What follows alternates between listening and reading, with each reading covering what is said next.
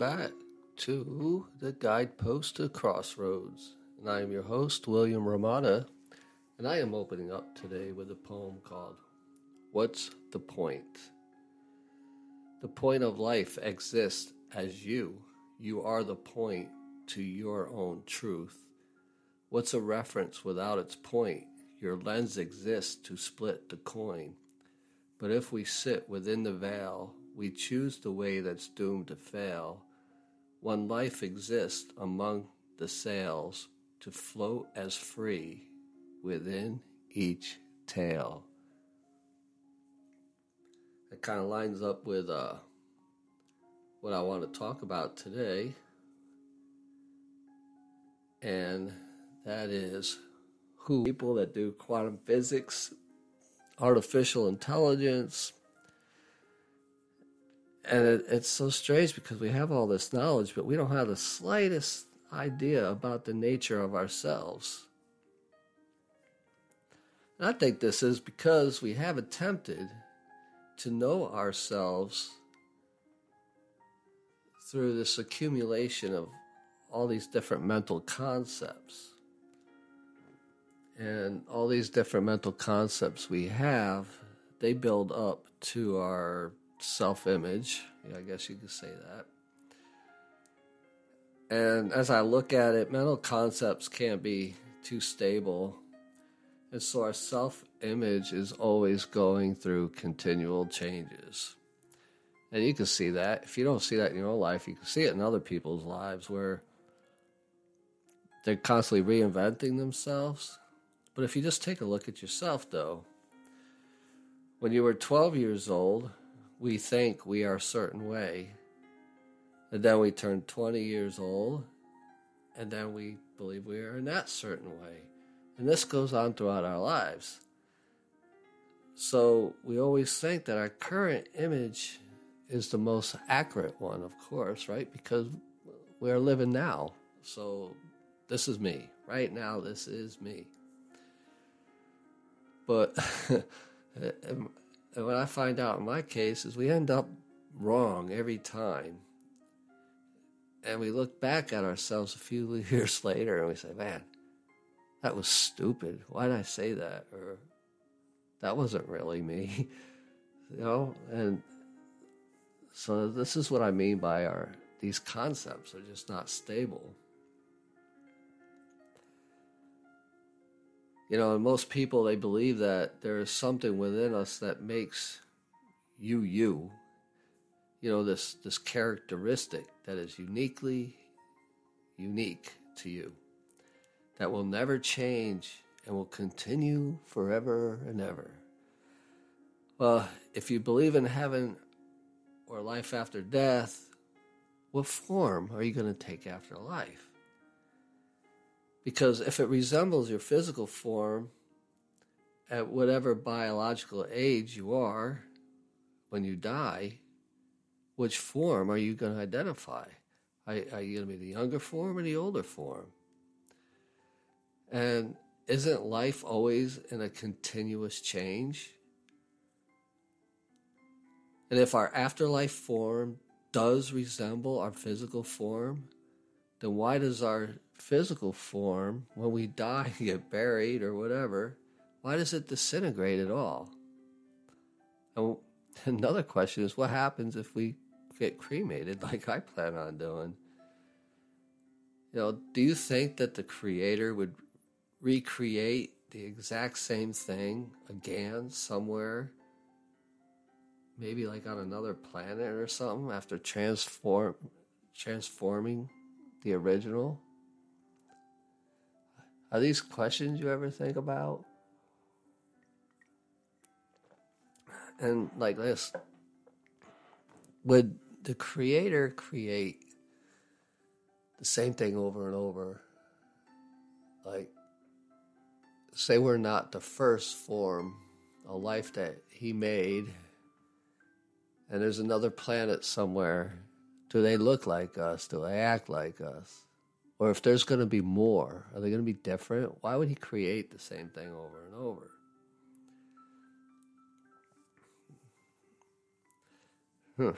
You know, don't know. And then there's this thing too, since we're talking about who are you, why do we attach ourselves so much to these forms, these these physical bodies that we have? I don't know. Is it is it because we cannot face the fact that our physical and psychological form will come to an end someday? we we know it's going to happen. And do we not see that every living thing has to relinquish relinquish its body when it comes to death?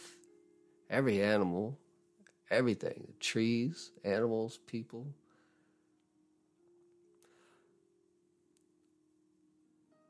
You know, whatever that has a beginning will have an end. And as forms, we will too. And if we cannot bring our forms with us, then why why would we have a belief in heaven or what good are carnal and mental pleasures without a form? You know, you ever hear the saying, you know, you come to earth naked, you're going to leave naked, right? So you kind of wonder sometimes what would be the point. I think a lot of it too is throughout our lives we have been deeply ingrained with this belief that me is a character of fixed fixed fixed traits, if I could say it right.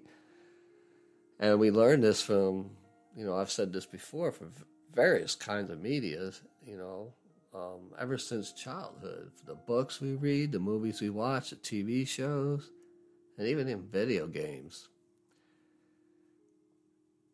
And we we always see that the characters are portrayed with mixed or fixed personality rather. They have motives and capabilities and the character developments occur in such a believable manner. You know, I mean, you watch movies and you're like, wow, yeah, that's that's mm, that's the way it is. and if you watch series of TV shows, you know, if you watch something that's been on for like 20 seasons, you don't even have to go that far. You can see the development of the characters and you get into it so much. And it's like, it's so believable. And you're like, wow, that is just like real life, right? And we take these mental concepts and I think we put them into our own lives like that.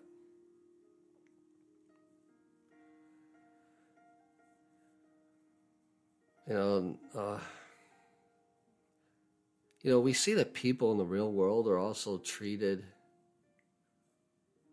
as a character with fixed traits too.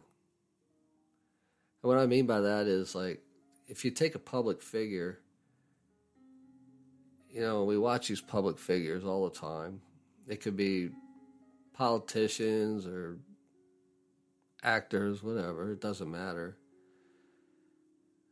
And we watch them on TV or in your Twitters or papers or whatever you do, and you see they make like a major decision in their life. Maybe a career move or some kind of lifestyle choice, which you see nowadays a lot or maybe even new ideologies, right? And they typically have to provide some kind of justification, some kind of reason for their actions. Isn't that, you know, unbelievable, right? Because how often do you have to do that in your life?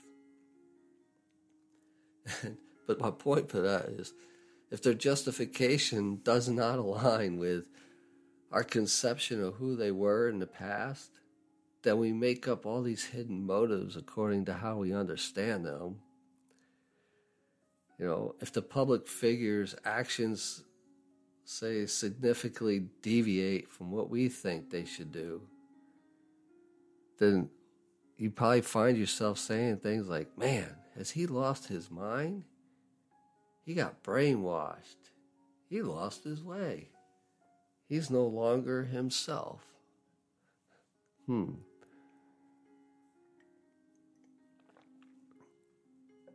And that's because the mental concept that we have of them, right? the way we see somebody on the movie or TV show, it's not the way that they are in real life.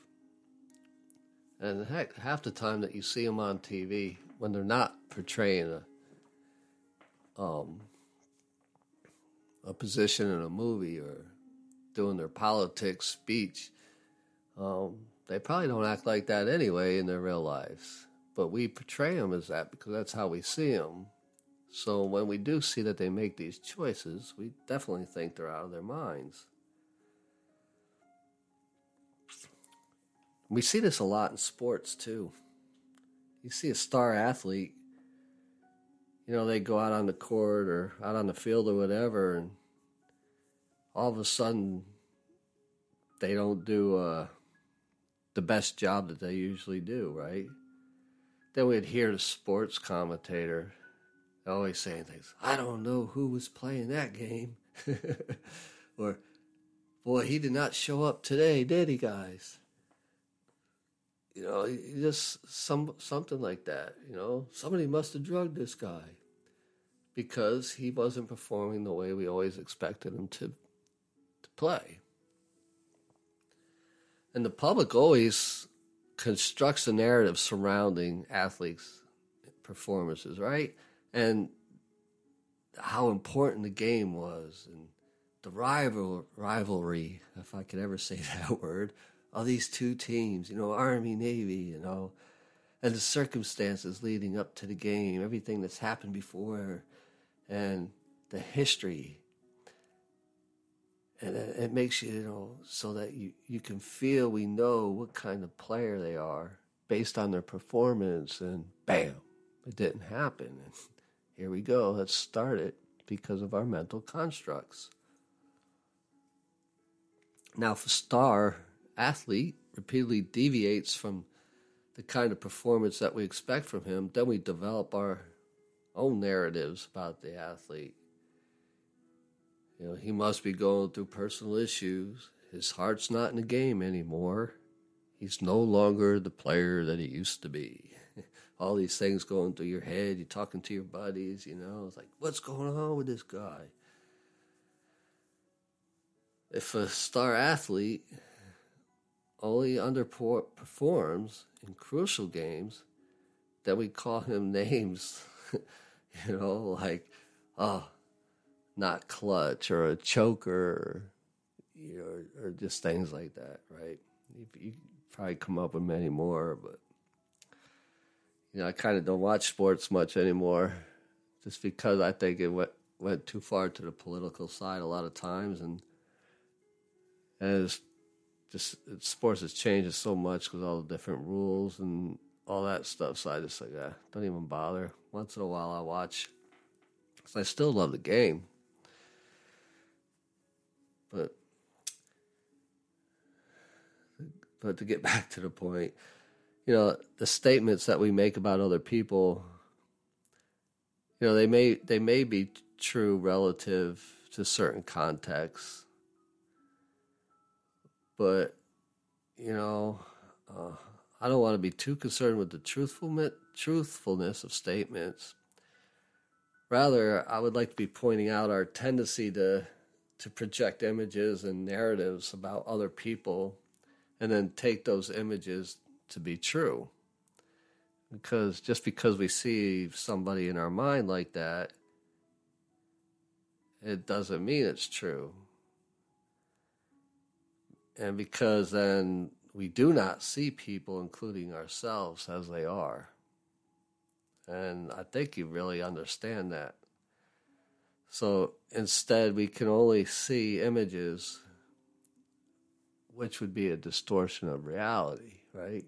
Because, like I said earlier, the way we see somebody on TV or performing on a stage is probably not who they really are in reality. But we have this fictional fictional world. And this fictional world rarely treats all the characters equally either. The fictional world always treats the the character um, in a way to illustrate their intended value, which always resides in some form of quality, you know, like their appearance, their personality, maybe their capability, all the different achievements that they made, etc., etc. And this happens in the real world as well. We see that celebrities like actors, artists, and athletes, you know, they're all judged on a similar set of criteria in the media outlets, are they not? Think about it a little bit. The ones who compare favorably in those criteria get showered with all the attention and the praises, while the other ones that are lacking in those criteria get neglected and made fun of. You know, in the world of tolerance, the media has no tolerance, right? and uh, such discriminative social dynamics like this reinforce the belief that all a human being is is their worth and their qualities. And you, you can see that we become increasingly identified with these qualities. You can see it in your job, you know, by, by all the skills that you have there. I'm sure somebody that's highly skilled and educated and has all these certificates or whatever are treated much differently than somebody who doesn't. The same way with sports and just regular life, you know. But as I see it, we are not all character characters. Our beliefs, were not our capabilities. And frankly, you know, our, our personalities can change at random without good ex- explainable reasons. I know mine does. Uh, you know, I could shift in a heartbeat, right? So I'm sure I'm not the only one like that. You know, personalities change and this is why we have so many problems in our relationships. You know, we treat other people as if we are going to remain the same person throughout our entire life. And we get mad at them when they break their word. But how can anybody keep this word? You know, it's like two people can grow up together, but they become two separate people It doesn't mean that we get mad at them because they've changed, because you've changed as well. I mean, maybe you just don't see it. You could say, I've been the same person for 20 years. Well, no, you haven't. Remember how we talked earlier? You look back on 12 years old, 20 years old, you're totally different. You know, and their word is made by their past self who had an entirely different situation. You had an entirely different ideology and emotional state, which is almost like an entirely different person. And that's why a lot of marriages probably fail these days because, you know, 50% of the time is because you grow together and you both change. You, you know, you, you try to grow together, but I guess ultimately you probably don't always. You have to deal and you adjust and, you know, and come together somehow. You can see this a lot where people will say things about political figures. Well, he said this back in 1986 when he was a senator. Now he's a president and he's saying this. Well, he could be lying now, but maybe he just changed. Maybe he, I think Obama said, well, I evolved when he was talking about some issue. I don't remember if it was what it was about, if it was the gays or, or whatever. He said, I evolved. And that happens. I mean, it's a politician, so you don't know. It could be lying, you know, but anybody could be lying. But if it's somebody you see every day and you see this change gradually, you know they're not lying. You know that they are changing. But the whole point of that is people change in their ideology, they change in their situational life, they they change in their emotional state. And we can't get mad at them and hate them for this.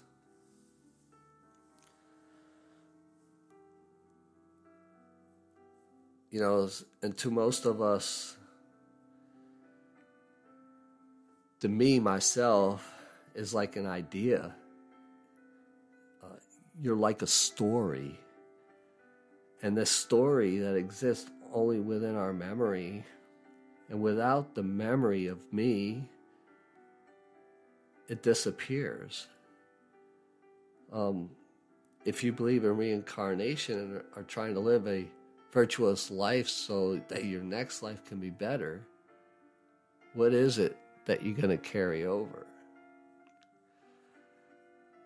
You know, without your memory, you would be a completely different person.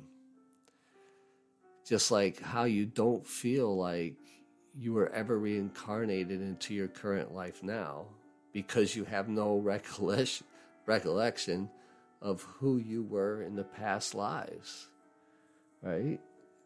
So you don't know what mistakes you made that you can't make now. I guess as a uh, excuse me a kind of a it's a good thing about right now. You can look in your past and you can say, okay, I did this, this, and this. So maybe I should do it different now that I'm older. But maybe you shouldn't. I mean, because you never know what's going to turn out. That's why I always say if I went to the past, I probably wouldn't change anything because your life could turn out to be terrible. It could turn out to be great too, but you never know. So why why change it? I mean, it depends what the risk is, what what you want to risk. I want to get off topic here. All right, so if you strongly identify yourself, say, as your biology, and believe that you is being carried over, say, by genetic information, then after you die and wake up in another body with different genes, and how would you treat your your previous genetic line and you probably wouldn't know so but let's just say you do. Would you treat them as other than you as a competitor? And in the same way if if if you strongly identify yourself as an idea and believe that you is being carried over say via the opinions of other people that after you die you wake up in another body, how would you treat your previous character? Uh, this there could be some weird questions you could ask because you you're never really going to know. But if you do know, suppose you were regarded as the greatest basketball player of all time in your previous life, and you turn out to be another basketball player again in this life. So, would you treat your previous character as someone to surpass? Or would you just do what you can now and not even think about it? Would you think of your other character as a hindrance to you becoming the greatest in this life? And would you feel like you have to live in its shadow? So I guess it's a good it's a good thing if you don't remember your past lives because you want to go into this life and do the best you can and make different choices. I think I would rely too much on my memory if I could remember and try to make different choices and I'd probably just blow everything all up. So I just prefer not to know. Just if something does come up, you know, if you have a deja vu, like I've done this before, what should I do? And I've had that before. You know, should I change or should I not change? And I sit thinking about that. You know, I'm like, oh, what the hell? I'll just just do do something. You know, because you really don't know how it's going to turn out.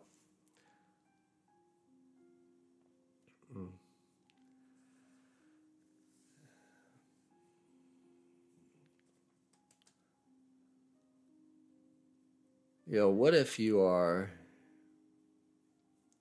what if you are in every single sentient being simultaneously? You know, how would you treat the other beings? Would you harbor hatred, jealousy, and envy, envy toward them? Probably not because you're in all of them, right? And I think, I believe that we all are. And that's one reason why we should treat each other with love and respect. But we obviously don't do that. You know, because if you're part of something, why would you treat it terrible? That's what makes sense to me. Even memory is ultimately unreliable. You know, especially in my mind, because my memory sucks a lot of times. Uh, you you may have faint memories of being different people or creatures in your dreams, but when you wake up, their reality is entirely gone, as if they never existed. You know, because you wake up, you know, oh, it was a dream. But even the memories of your own past feel kind of like a dream, don't they? I mean, a lot of times I don't remember things. And then my sisters will say something like, remember this, remember that. And it kind of comes back to you a little bit. You're like, I do, but it is faint, you know. It is like a dream. And if you ever, I know I'm talking to the digital age now, but my wife kept pictures and picture albums.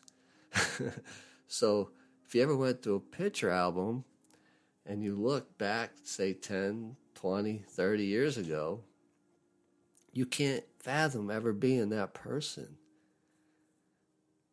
Think about it because that reality is entirely gone and will never happen again.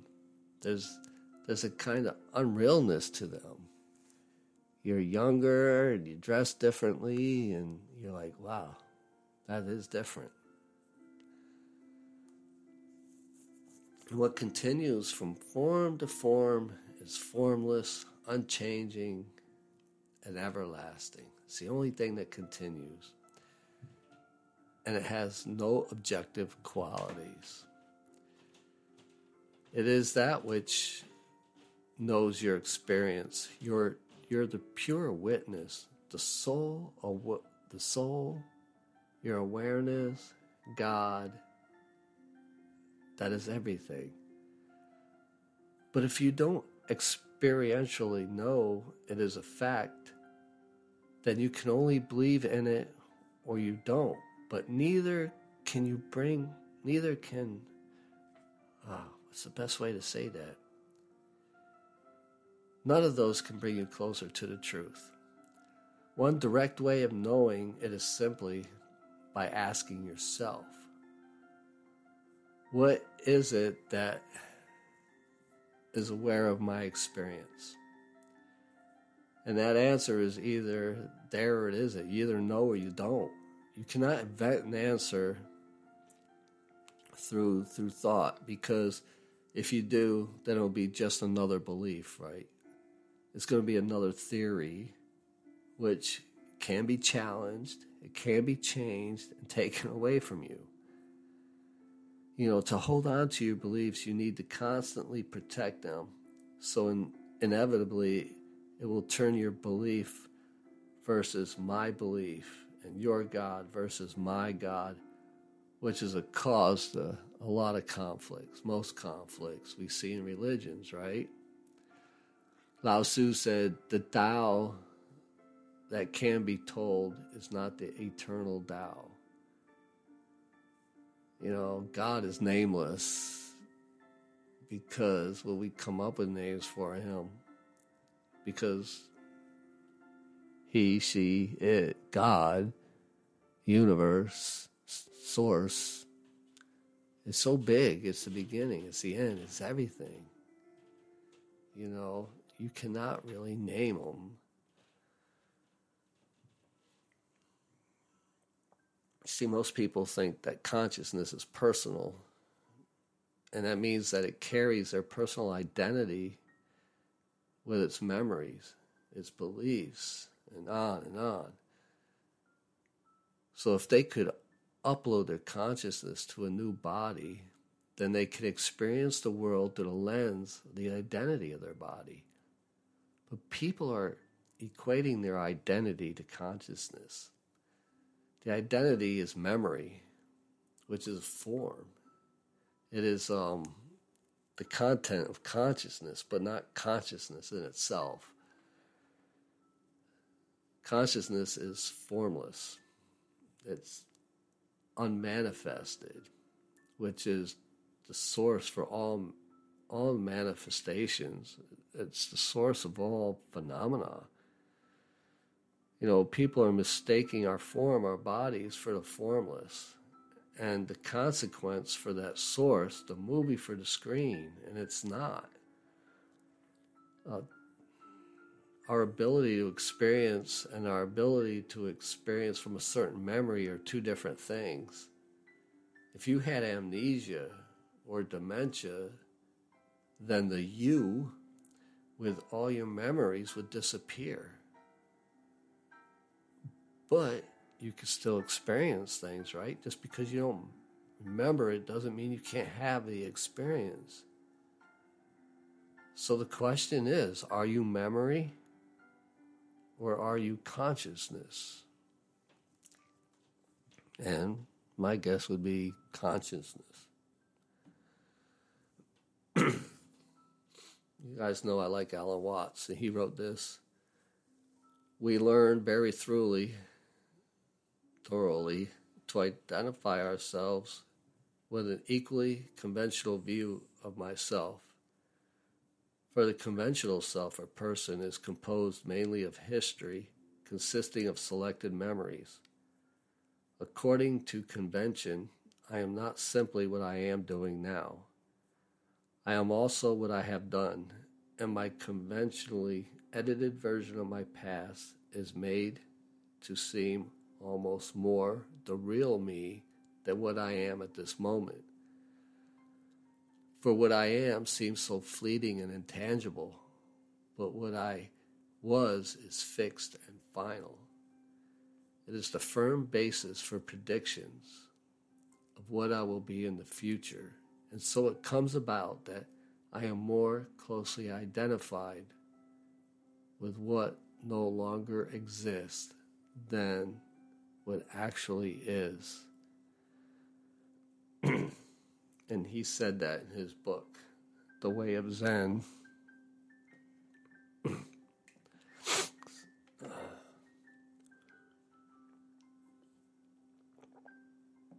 know, I'm gonna have to wrap this up here shortly. Ah, yeah, I, I don't have much. Excuse me. because people have mistaken their memories for consciousness, um, then they then they continually think that they can somehow separate their mind from their body. And you see that a lot. And I just don't believe you can our mind, with its memories and its beliefs, is the composition of all the physical elements in our body. They react and they act together. They have this chemical process. You know, the chemical processes in the body are reflected as the psychological process in the mind, and you can't separate the two. So if you have some psychological stuff going on and you're stressed, it reacts to the body. Uh, if you're if you're feeling really loving and kind in your heart, you can feel it in your heart. It reacts into your brain, and they they go back and forth, back and forth. Anger reacts in the body, etc., etc. So if the physical composition changes. like a brain injury. We hear a lot about that these days because of football and because of our soldiers. Then the, the, the physiological or psychological composition's going to change. You're going to have memory loss, change of personality, and things like that. We've we've seen that because of bombs blown off and soldiers hitting their heads or boxers for years. We've seen how they change throughout the years because they're constantly getting hit in the head. Football players, the same way. So if the brain is damaged, then psychologically you're getting damaged.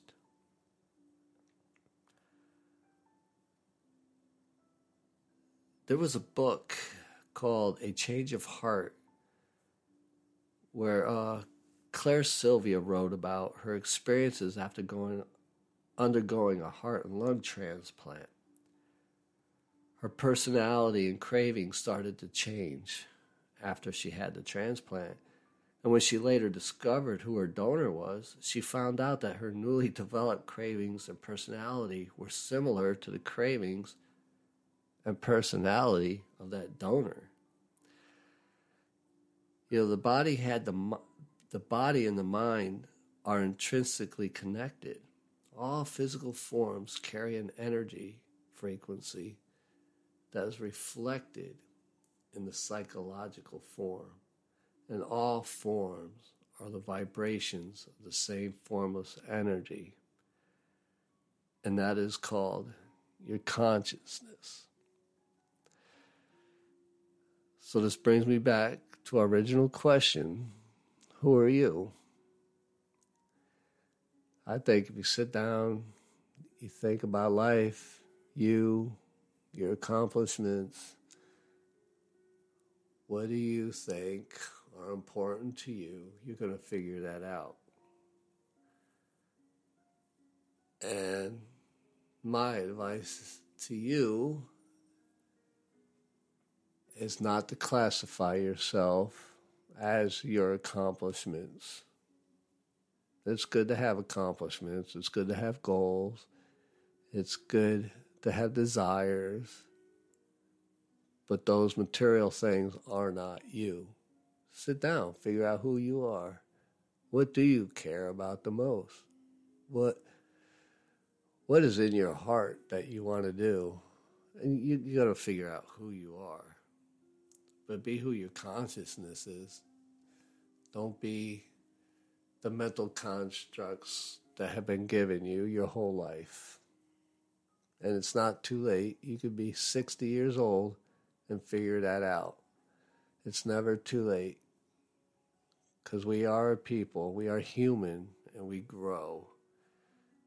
We are not the same at 12, 20, 50 and we're never going to be the same to the day that we die and decompose. So, there's nothing wrong with who you are. Just begin to realize who you are. And that's the end of today. If you have any comments or questions, please don't hesitate to leave them behind. Um, this episode is brought to us by the wonderful Culture Vegan Joint in Virginia Beach, Virginia. If you're over here in Virginia Beach, go check it out. Delicious. Nice little coffee shop. All right. We love you guys, you beautiful souls. So it is a better life.